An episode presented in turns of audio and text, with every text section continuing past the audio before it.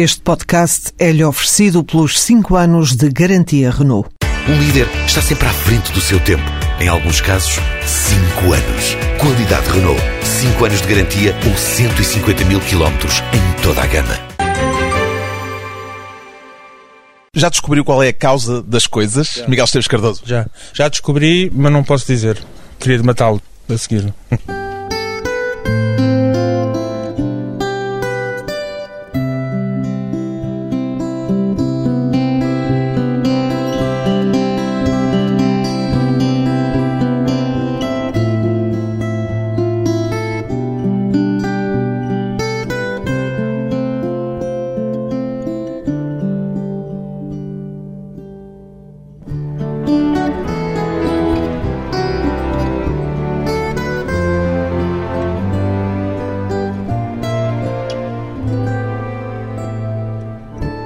Miguel Esteves Cardoso, 57 anos, escritor, sente-se a envelhecer bem, Miguel Esteves Cardoso?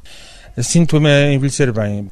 Eu sinto que estou um ano mais velho do que o ano passado, mas faço questão de não falar da idade, porque estou a viver os meus 57 anos, só me falta pouco, faltam uns poucos meses para fazer 58 e tenho que aproveitar estes últimos meses ter 57, porque 57 é, de certeza, uma boa idade.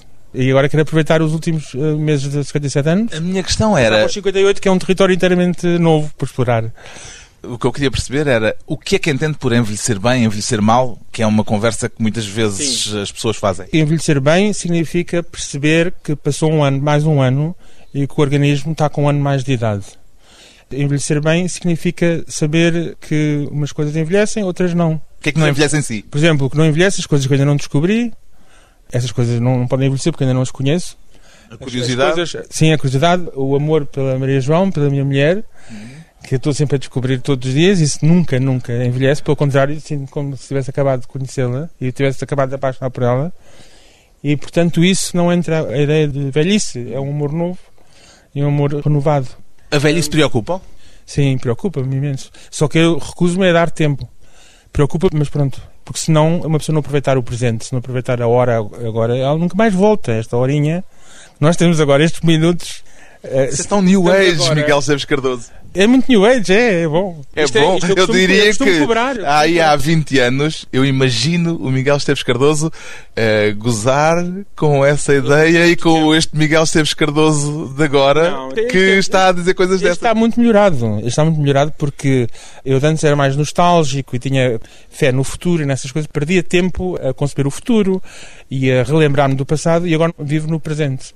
Alguma vez se lhe pôs o problema de poder envelhecer mal ou de estar a envelhecer mal? Eu ponho uma questão é de morrer, não é? Porque já tive quase duas vezes a morrer nos últimos anos, a Maria João teve quase duas vezes a morrer e, portanto, isto é mais o, o estar vivo ou morto do que outra coisa qualquer. Pronto envelhecer e não sei o que é isso, para mim é. E há aquela fé de que estar vivo é melhor do que estar morto. É, é, Embora não saibamos o que é estar morto. Não, não conhecemos a alternativa. A alternativa de estar morto também não deve ser muito mau, porque antes de nascermos estávamos na mesma, não é? Portanto, não há de ser muito mau. O que é certo é que o tempo que nós cá passamos sabe sempre pouco. E as pessoas, à medida que envelhecem, é uma experiência comum, e de pessoas que escreveram sobre o assunto, que parece que o tempo passa cada vez mais depressa e as pessoas ficam com menos tempo, com menos pachorra para as coisas uh, banais, ficam mais focadas nas coisas que realmente interessam. Todas as pessoas, quando envelhecem, dizem isso. Nós temos que aproveitar a experiência dos outros. Todos dizem assim, ai, quem me dera ter 57 anos, opa, o que eu não fazia e tal. E, essa foi a sua aprendizagem maior, a de descobrir é, as coisas não, importantes? É, é, aprender sempre com os mais velhos. Sempre, sempre, sempre. Ouvir os mais velhos, que tenham pelo menos 10 anos do que nós. Gosto das opiniões das pessoas que têm para aí 70 anos, ouço-as, para saber mais ou menos o que vem aí. E das que têm 20 anos ou 15? Não me interessa nada, é só inveja. Se digo para serem novos, aproveitem de ser novos enquanto são novos, não se queixem tanto. Não sejam tão pussies e sempre, eu não tenho isso, eu não tenho é, mariquinhas. Sim, não sejam tão. Não é bem mariquinhas. Não, é um bocadinho mais, mas não é pronto, tradução livre. Não sejam tão uh, panhonha, nhanhé, nhanhé, sempre a queixar, e não tenho isto, e não tive não sei o que mais, e eu estou à espera de não sei o quê. As pessoas que são novas têm a obrigação de serem novas. O Miguel Chaves Cardoso foi novo? Eu fui muito novo, sim, mas eu infelizmente infelizmente eu passei a vida toda da biblioteca a ler e tal. Foi um grande erro. Big mistake. Pronto, era isso que eu lhe queria Sim, perguntar. É se lamenta Sim, lamento, alguma coisa que não tenha feito. profundamente ter passado tanto tempo a ler e a escrever quando era novo. Então o que é que havia de ter estado a fazer? A viver. Mas ler não é viver? Quando não, está a ler não, não, não se está eu vivo? Eu estava convencido que uma pessoa ler era um shortcut da vida. Que eu lendo sobre vidas podia saber mais sobre a vida do que vivendo. E afinal, não. Isso não é verdade. Mas o Miguel é tudo aquilo que leu também.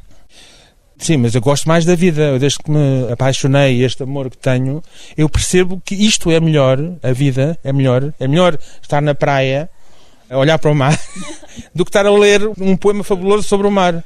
Isso eu não pensava quando era novo. Eu, quando era novo, era estúpido, como se deve ser quando se é novo.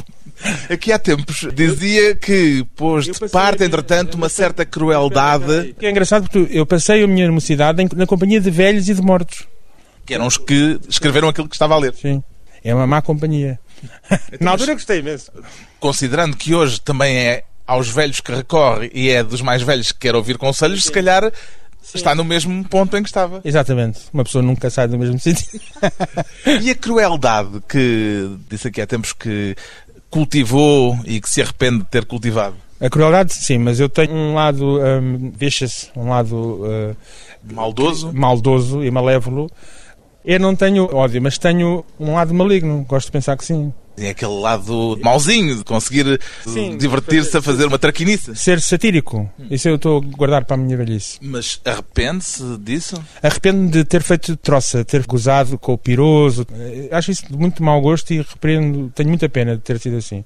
Praticava ter, aquela máxima. Assim, o maior crime é desperdiçar o talento. E eu acho que desperdicei muito o meu talento, que eu tenho talento e tinha, desperdicei muito talento a fazer troça de pessoas por usarem meias brancas ou por terem um bigode ou por coisas muito, muito estúpidas. É um desperdício de talento. E isso é o maior pecado, eu acho. Praticava a máxima segundo a qual mais vale perder eh, um amigo do que perder uma boa piada? Nunca, nunca na vida. Eu, eu escrevi isso uma vez. Não, não, mas isso é uma coisa que se diz, é uma botada que se diz ah, frequentemente. É, botada tudo horrível. Não foi por aí nunca. É por... Não, mas o que, o que é que leva, o que leva a perguntar uma coisa dessas a mim? Porque eu li uma declaração sua recente a dizer que se arrepende da crueldade, ah, etc. Mas não que mais vale perder um amigo. Não, ocorreu-me que podia ter praticado essa máxima que nunca, muitas nunca. vezes é usada. Nunca, nunca, mas acho que os amigos servem muito bem para nós exercitarmos a nossa maldade. Então, com os amigos mais velhos, amigos que temos há mais tempo, podemos dizer um ao outro exatamente o que sente, mesmo assim, criticamente. Estás um horror, estás uma velha, parece uma não sei quanto. E nessa liberdade que temos com os amigos que já não levam a mal, que não podem levar a mal, há uma grande alegria porque quando éramos amigos há menos tempo, quando éramos mais novos, tínhamos mais cuidado, os homens sobretudo. Nós uh, protegemos muito, dizemos, não, estás porreiro, tá, pá, estás com muito boas feitas. As mulheres não, trocam informações, estás não sei o quê, está horrível, não sei o quê, não sei o mais, muda-me esse não sei quanto, não é? Os homens não. Nós, não, estás ótimo, estás ótimo. E agora que temos os amigos há mais tempo, já podemos ser mais verdadeiros com eles. Os homens, que somos um bocadinho falsos uns com os outros. Não, está porreiro, estou porreiro. Os homens concordam todos sempre uns com os outros, não é? Pá, estou porreiro, também eu, pá, também estou tudo porreiro, pá, estou mesmo bem disposto, eu também, todos bem dispostos. Os homens têm aquela coisa de matilha, não é? Podem estar angustiadíssimos por dentro, mas não, é pá, eu, também eu, vou-me embora. E todos fazem a mesma voz uns outros. E agora com os amigos já não acontece assim, mas já não, não tem medo da própria voz. As mulheres reparam, dizem assim Estás a falar com não sei quantos. Como é que sabes? Estás a falar com o Pedro Aires. Porquê? Como é que é Muda de voz conforme o Isso é a voz para o Pedro Aires? Não, não é a voz do Pedro Aires, mas quer dizer.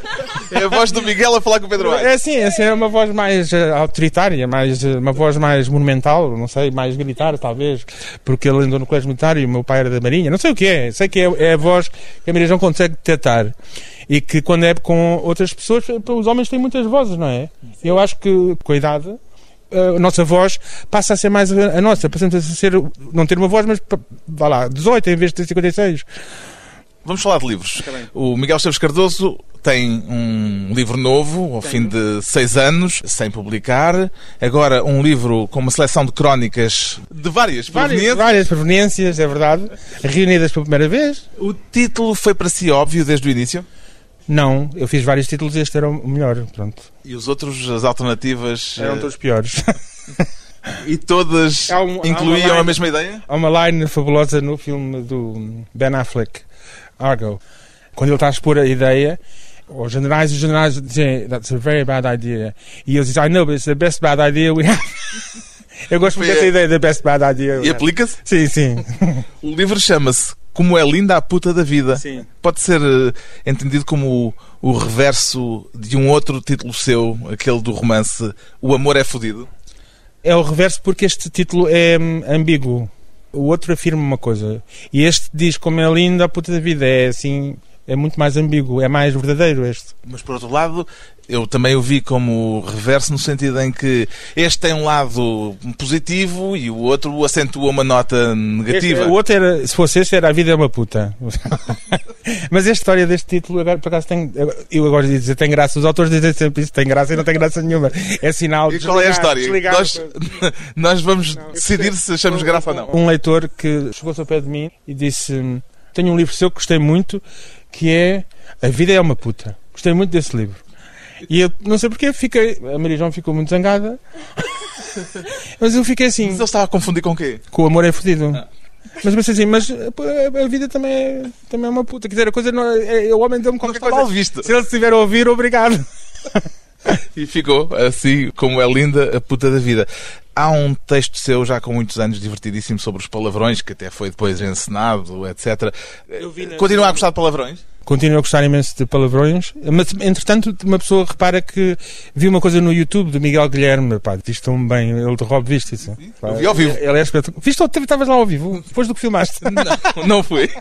É que só estão 5 minutos, na vez Mas aquilo é, pá, foi passado, bem, ele fez aquilo em vários sítios. Ah, foi, ele faz muito bem que ele faz aquilo. Ele editou aquilo, a maior parte das pessoas conhece esse texto através desse clipe. E ele fez uma montagem, uma edição perfeita desse texto.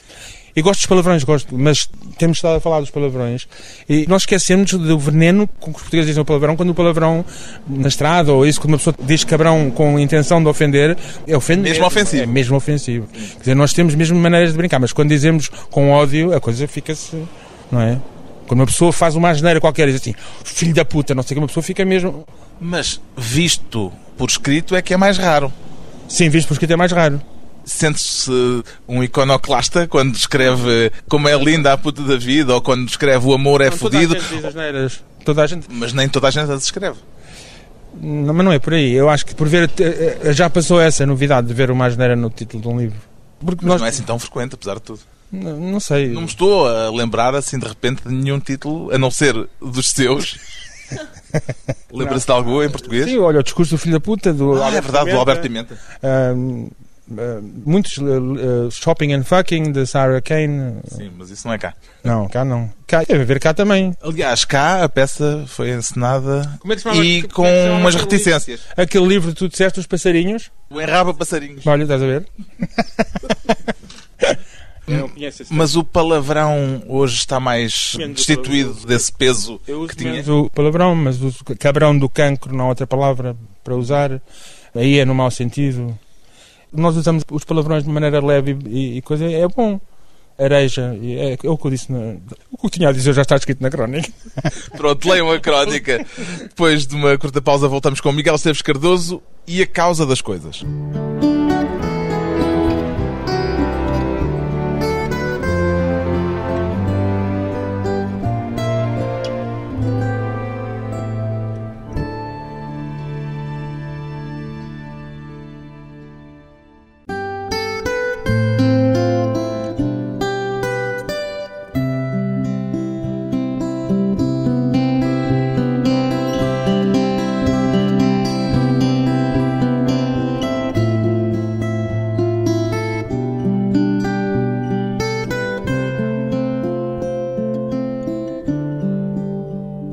Regressa à conversa com Miguel Esteves Cardoso, português de profissão, como já escreveu num dos seus textos. Nunca tem vontade de fazer umas férias dessa profissão, Miguel Esteves Cardoso? Não, porque entretanto compreendi que sou 50% geneticamente 50% inglês. Pronto, um, Portanto, é férias, um é uma férias. espécie de folga permanente. Sim, sou um inglês em Portugal, um...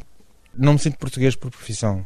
Isso era o que eu gostava de ser antes. Já desisti. Mas isso foi o que escreveu. Sim, desisti mas o que se escreve não se escreve, não é?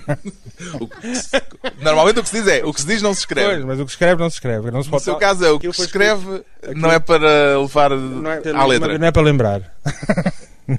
Uma pessoa escreve muito aquilo que é do momento e aí, pronto, as coisas que soam bem uma pessoa deixa ficar, mas depois, quando passado 20 anos, lembram essa frase. É mais fácil gostar de Portugal sendo estrangeiro ou sendo não, parcialmente eu sou, eu sou, estrangeiro? Eu, isso era possível dizer isso quando eu tinha chegado de Inglaterra, estava cá há pouco tempo, mas já cá estou há 30 e tal anos, 33 anos, e cada vez gosto mais mas tem desta 50%. merda. Cada vez gosto mais desta merda, é verdade, adoro, e portanto eu tenho que ter razão, não é? Que eu já passei por muitas também. Mas tem os 50%, se tem os outros 50% que não são portugueses, se calhar são eles que lhe fazem olhar para esta merda. Ah, dizer que com... Mas o português, em 50% dos portugueses, metade dos portugueses ama esta merda. A outra metade odeia, não é? Cada português tem metade que odeia e metade que ama. Eu fiquei só com um quarto que odeia, um quarto do que ama. E da parte inglesa, sim, metade do que ama. Portanto, três quartos amo. Tenho um quarto que odeia. Então, apesar de tudo, ainda 25%. é mais do que os portugueses, sim, portugueses 100%. 100%. Nunca teve vontade de deixar não. isto e de não. pregar para outra freguesia? Não, já, já, claro que sim. Toda a gente tem, todos os dias. Claro. Uma pessoa pensa, epá, o que é que eu estou aqui a fazer? Não tenho nada. Tu querias ouvir, não era? Eu não queria ouvir nada de especial. Eu estava à espera de perceber, depois de dizer que sim e dizer que não, eu queria perceber se a resposta era sim ou não. A certa altura, Carlos, para uma pessoa está aqui, pá, está a pensar o que é que eu estou aqui a fazer, pá, ninguém me dá valor, não tenho dinheiro, ando num carro muito velho, pá, e a certa altura, na volta, pá, não sei. É mais fácil hoje ou mais difícil gostar de Portugal do que há 10 anos, por exemplo? é mais fácil porque eu conheço melhor os portugueses. Portugal inclui os portugueses. Isto sem portugueses, é pá, não sei se. Isto só com alemães ou não sei o quê, não sei se. Não era a mesma coisa, seguramente. Epá, não era a mesma coisa. Não. Inclui os portugueses. Mas é mais fácil gostar é, hoje? É mais fácil, sobretudo pela experiência do Canco da Maria João, da minha experiência, e de conhecer portugueses desconhecidos. Conhecemos muitos, conhecemos, e são boas pessoas a crise e esta sensação difusa de depressão coletiva pobreza, não alterou isso? De pobreza, de pobreza, cada vez mais pobres, com menos dinheiro. É uma questão, sempre foi um problema de dinheiro o problema de Portugal. O dinheiro não chega. Agora só resta defender aquilo que temos. Aquilo que ainda temos. Mas é durante é muito coisa. tempo pensámos que a situação era outra, pelos vistos eu sempre ouvi dizer que o país estava tanga, que isto estava uma merda, que ninguém tem dinheiro. Anos 80, não, ninguém, ninguém, anos 90. Toda a gente dizia que estava sempre horrível, isto não se pode viver, este país está não sei quanto. Essa conversa é um bocadinho, mas desta vez é mesmo verdade, é que é Pedro o Lobo. O Lobo chegou, mas a, a linguagem depois já, não, já tinham esgotado a, o medo. Mas... Acho que temos que guardar aquilo que temos. Temos o Serviço Nacional de Saúde, que nos salvou, temos a educação, temos liberdade de expressão ainda, não é? Direito à greve, rendimento mínimo, essas coisas algum mínimo de segurança social, temos que guardar isso. É questão esquerdista. Não, é as conquistas de Abril. As conquistas de Abril. PC, o PC tem razão. É as conquistas de Abril, temos que guardar. O Partido Comunista, a certa altura, deixou de falar no comunismo. Deixou de falar num futuro. E porquê é que fez isso? Porque teve noção que estão em perigo coisas custaram muito a ganhar. Coisas que foram ganhas com o 25 de Abril. Isto era um país muito pobre. As pessoas não tinham dinheiro, morriam porque viviam longe dos hospitais, não tinham meios de transporte. Isto era um país muito triste. Com censura, não sei o quê. Preciso lembrar isso tudo. Nós, nos últimos 30 e tal anos, temos melhorado muito. E agora estamos a regredir? Não, agora o perigo é tirarem-nos as coisas que nós conseguimos ter. As coisas essenciais. E não estão já a tirar? Estão a tentar tirar. E nós não podemos deixar. Quer dizer, mas não podemos é querer coisas que ainda não temos. Querer ir ainda mais longe. Não, temos que concentrar-nos em guardar aquilo que ainda temos. Por exemplo, no Serviço Nacional de Saúde, não deixar privatizar parte nenhuma. E defender os hospitais e defender aqueles que estão, as pessoas que estão lá e os empregos das pessoas que lá estão. Teve uma boa experiência ao passar pelos hospitais? Sim, muito boa experiência. Uma experiência maravilhosa. Graças ao Serviço Nacional de Saúde, que é sobreviver. É sobreviver, é estar vivo, é bastante bom. O outcome, sim, muito bom, muito bom.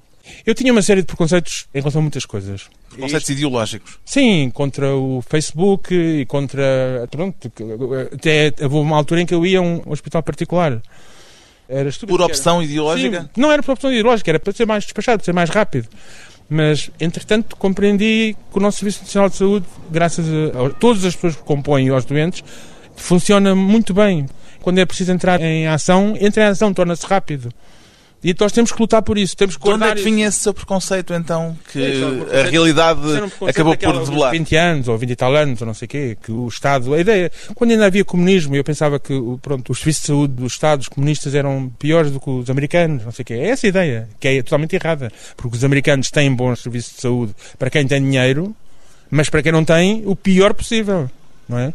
E nós não podemos deixar que tornem o nosso Serviço Nacional de Saúde num sistema americano. Isso tornou. É privatizando, dizer, é a conversa é sempre a mesma. A partir de agora, cada um é responsável pela sua saúde, mas vamos dar um X para pagar o seguro. Começa sempre com isso. Vamos dar 100 euros a cada português para fazer cada um fazer o seu seguro de saúde. E pronto, e ao assinar isso, perdemos o Serviço Nacional de Saúde. O Serviço Nacional de Saúde tem que estar lá para as pessoas que não pagaram 100 euros. As pessoas são apanhadas de surpresa com uma coisa horrível. Se é nos Estados Unidos, acompanham uma coisa de um tumor cerebral assim, pronto, está arruinada para o resto da vida. Essa experiência alterou em termos ideológicos? Ideológico, sim.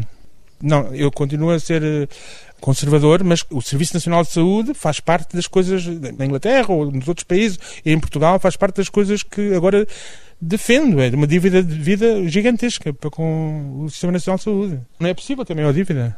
Tu não, não tens ainda. Felizmente ainda não tenho. mas politicamente a sua forma de ver o mundo alterou-se? Eu continuo conservador. Monárquico ainda? Continuo completamente monárquico. Eu olho para o Cavaco, o Cavaco quer, o coitado, o homem quer falar, mas tem que representar todos os portugueses. Como é que se consegue representar todos os portugueses? Como é que se consegue, o que é que ele pode dizer? O homem que até gosta de falar está calado pelo ridículo da presidência da República, não é ele, é a instituição que está errada. Eu sou monárquico porque acredito, isto é a parte que as pessoas adormecem sempre, num parlamento com muita força. Não é preciso ser outro órgão de soberania, o parlamento é que manda como na Inglaterra, Holanda, Dinamarca, Suécia, países atrasados assim. Ainda se interessa por política ou isso agora não, já está distante dos seus raciocínios, dos seus pensamentos? Nada, nada, nada. Pelos partidos políticos e não sei o quê, e pelas notícias políticas não me interessa nada, nada. Não nada. vê um noticiário político não, diariamente? Não, já não vejo um noticiário há 15 anos. Ou... E lê os jornais, na parte política dos jornais? Também não interessa a passo, porque eh, se eu perguntar assim, o que é que ficou das notícias que eu li? O que é que eu ganhei com isso? Nada. Nada. O que é que ficou disso? Nada. É muito melhor ler livros. Ou ler o New York, ou coisas boas. O New York também está muito pior, mas pronto, agora fiz logo o pior exemplo. mas, mas não sente que assim pode perder o pé em relação à atualidade, aos mecanismos não, daquilo eu, que nos governa? Eu perdi o pé quando dizem assim, alguém, eu não sei quem são, não sei quem são, não sei. Mas tem amigos do governo ainda? Tenho o Paulo Portas, que é muito meu amigo, mas eu nunca o vejo, não é? Ainda mantém contacto com ele? Não, não mantenho contacto, mas gosto muito dele e estou por ele se voltassem a pedir-lhe para redigir não, eh, não. as grandes opções do plano. Mas eu pus as grandes opções do plano, eu pus o número 1 um a restauração da monarquia. Eles deixaram-me entregar assim.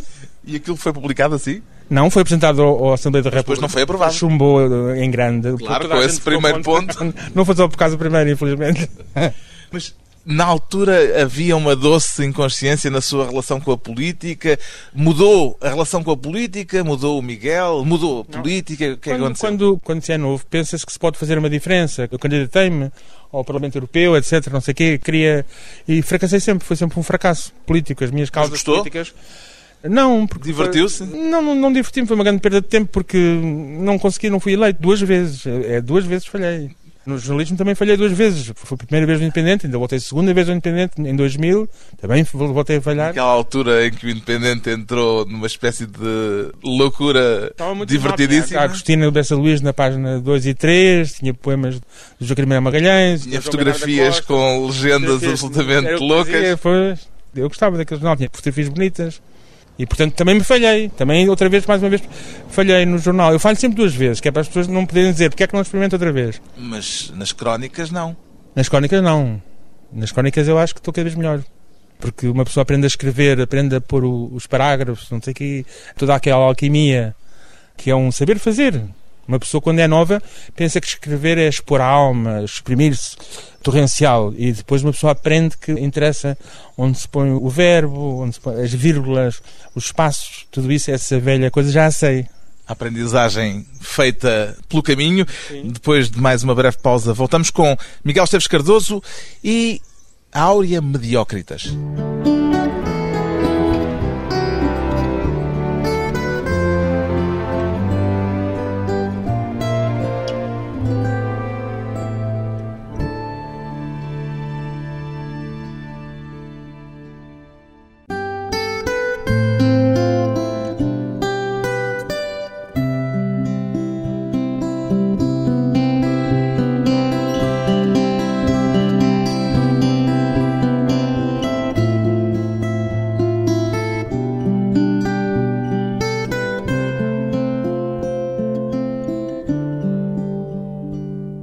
Convidado hoje para a conversa pessoal e transmissível o escritor Miguel Esteves Cardoso, um cosmopolita bucólico, posso apresentá-lo assim? Sim, sim. Um cosmopolita bucólico que agora escreve frequentemente sobre as pequenas coisas do cotidiano.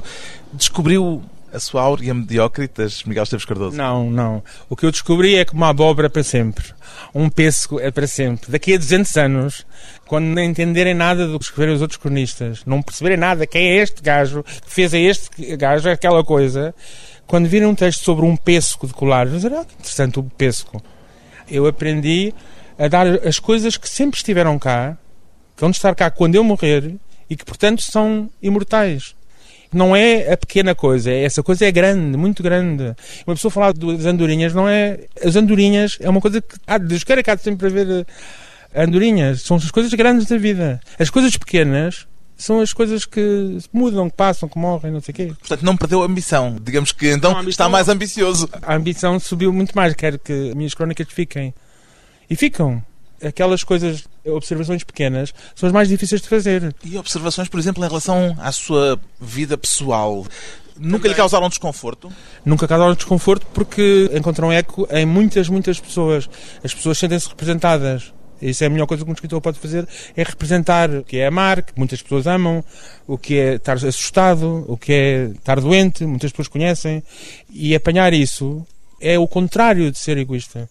Outras pessoas dizem, ainda bem que escreveu sobre. ficam vingadas. Há uma coisa coletiva. Não é uma coisa confissional. É uma coisa confissional, mas uma experiência comum. E essa experiência confessional descrita que tem esse lado comum provocou-lhe interrogações sobre se devia não, ou não ir por aí? Eu, claro, que perguntei à Maria João a primeira vez se havia de porque ela é que é a única pessoa que podia decidir. Mas há pessoas que são pessoas too much information, que são pessoas que acham-se capazes de estar a viver uma grande dor, uma grande aflição e depois escrever sobre azeitonas. Eu acho que quando uma pessoa está a viver um momento de aflição e de dor, tem que escrever, obviamente, se é um escritor com o um mínimo de integridade, tem que escrever sobre a dor e a aflição. Por muito que custe, tem que escrever sobre isso. Tem que... Uma espécie de pacto com a verdade um pacto com. Uma pessoa tem que fazer aquilo que tem que escrever, a coisa mais difícil, mas também é a coisa que está mais próxima. Porque senão está a enganar. Uma, é tal coisa de uma pessoa ou repetir-se, ou uma pessoa começa a enganar os outros, acaba a enganar ela própria e acaba com o coração inquinado. E a é? palavra pudor aquelas não faz parte da sua. Aquelas azeitonas sobre as quais eu escreveria, em vez de escrever sobre a aflição ou amor pela Maria João, aquelas azeitonas ficariam para sempre. Percebes? Nunca mais as esquecia, aquelas putas, aquelas azeitonas. Assim não, assim posso olhar. Frente, posso olhar e ficavam envenenadas, assim posso olhar de frente para as crónicas e dizer sim, é verdade, vivi e está bem escrito. Foi assim mesmo. Isso é uma grande coisa. E a palavra pudor? A palavra pudor não tenho. Pudor. Um artista tem que se arriscar. Uma pessoa tem que arriscar. Pronto, mostrei o rabo, mostrei. Não interessa. Mostrei-te, falei demais, disse coisas demais. Que outra maneira há de dizer a verdade se não dizer tudo o que. Nós sabemos tão pouco. As pessoas que sentem, ai que nojo, não sei o que, agora eu não queria nada saber isso. Ah pá, tough, não é? Pessoa, lose some, win some, não. Há pessoas que me têm dito, ah pá, eu não era capaz de nunca estar a expor, expor-me, não sei o que, a esse ponto, não sei o que, não sei o que mais. Dizem-lhe isso? Dizem-me, dizem-me isso. E eu cuspo em cima delas. Não cospe nada. Não. não, mas fico com vergonha delas. porque Eu tive que dizer esta à parte que era para não só... haver gente a pensar que cuspia mesmo. Não, não, eu dizer, o escritor fake é assim. Hum, escrevendo sobre esta doença que eu tenho, exponho demais ou não? Deixa cá ver. Vou escrever só um bocadinho. Ponho-se assim, ou de leve assim. Uma afliçãozinha esta manhã. Isto eu desprezo, esse desprendimento.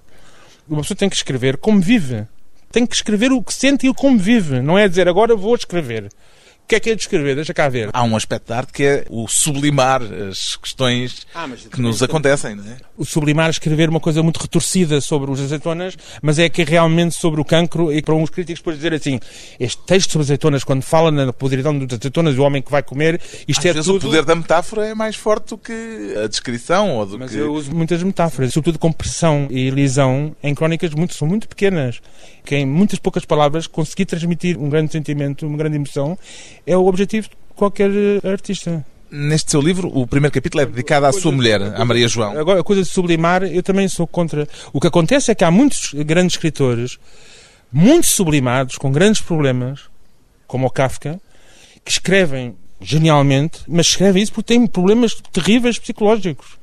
Ele nunca escreveu sobre a sua dor Pessoa, ou só escreveu sobre a sua dor. Pessoa, são pessoas com problemas mentais terríveis. Não podemos agora, as pessoas que não têm esses terríveis problemas mentais, dizer agora vou ter que me arranjar que é para parecer um artista. O sofrimento e o arrastamento não pode ser isso. As pessoas não. Esses escritores não queriam confrontar as coisas que os afligiam.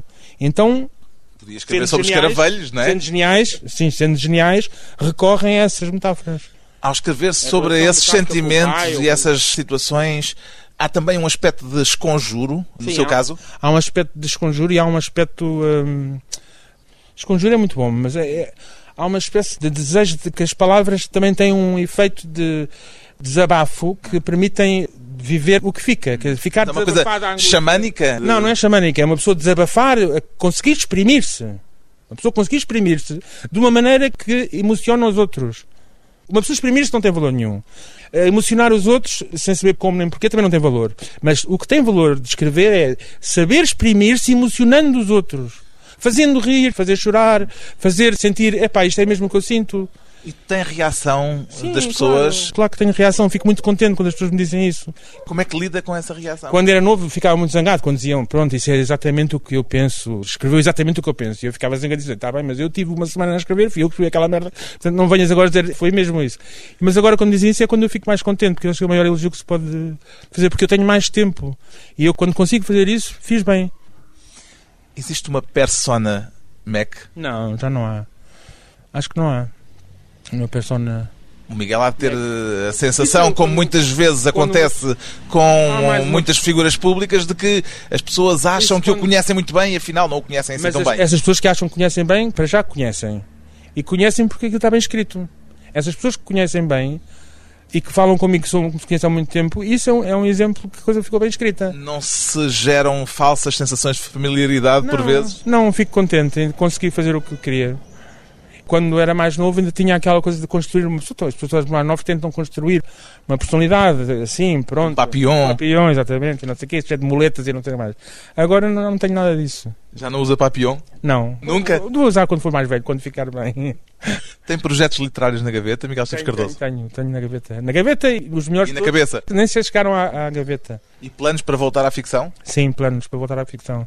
Tenho, só que, como sabe, a minha história na ficção foi muito triste, porque o primeiro livro vendeu-se muito bem, o segundo não se vendeu nada, não se conseguiu nem por um euro, nem por 50 cêntimos na Feira do Livro. Isso desanima? E o terceiro não vendeu, ponto final. Não, anima muito, anima muito. Não, anima muito. Há escritores que não, nunca tiveram sucesso de público sim. e continuaram a escrever e marimbaram-se para isso. gostava de continuar a comer e a beber. Esses escritores ficaram ricos ou viviam na miséria. É, não é bem o, a minha ambição. Mas aconteceu, não é? Aconteceu grandes escritores e tenho muita pena que tenha acontecido, porque, por exemplo, como o Joseph Roth, que é um dos grandes escritores, morreu por dissipação, por pobreza. O Pessoa, o Kafka, todos esses morreram na miséria o Camões, etc. A ideia é a seguinte: morreram prematuramente porque lhes faltava dinheiro. Portanto, essa glorificação dos artistas que foram miseráveis é uma coisa profundamente perniciosa. Porque eles não queriam estar miseráveis, não queriam ser pobres. Eles não queriam dormir na, na merda. Eles só dormiam na merda porque não tinham dinheiro para dormir noutro sítio. Essa ideia do artista torturado e não sei o que, não sei o que mais. Maldito. Maldito, não sei o que, é uma ideia singularmente cretina e que ofende essas pessoas que viviam mal. O Joseph pessoa lê as cartas dele, lê a biografia dele e vê que o homem precisava de dinheiro para ter um sítio onde dormir ou para comer e não tinha e fartou-se de trabalhar. Não está certo. Há um sadismo em ler as últimas cartas dele, ou Stefan Zweig. As cartas de Joseph Roth eu recomendo muito. Esses projetos literários que têm passam por eh, transformar literariamente os momentos difíceis que tem vivido ou são coisas de outra natureza são totalmente diferente? De ficção, eu tenho muito aquela ideia de querer escrever, ponto final, ou seja, peças de teatro, ou traduções, ou crónicas, ou ficções, ou de poder escrever. Escrever um bom recado à empregada, poder escrever uma boa carta, poder escrever. Esta coisa mágica de pegar numa caneta e sem a ajuda de ninguém uma pessoa fazer uma coisa. Não precisa de dinheiro, não precisa nada, só para escrever, escrever, sim. Tenho projetos de escrita grandes, uns são de ficção. Sente-se bem consigo mesmo, Miguel Esteves Cardoso? Sim, sinto bem, obrigado. e consigo também me sinto bem. a puta da vida corre-lhe bem? Corre, corre bem e mal, como toda a gente. O que é que predomina atualmente? O susto, o medo de perder o que tenho, É um bocado como Portugal também. Autorretrato falado de um cronista da realidade portuguesa, dedicado também à tarefa de documentar publicamente os seus próprios dias, agora na penúltima página do Jornal Público, e também no livro que reúne crónicas escritas para várias revistas e jornais. O livro chama-se Como é Linda a Puta da Vida, edição Porto Editora. Obrigado.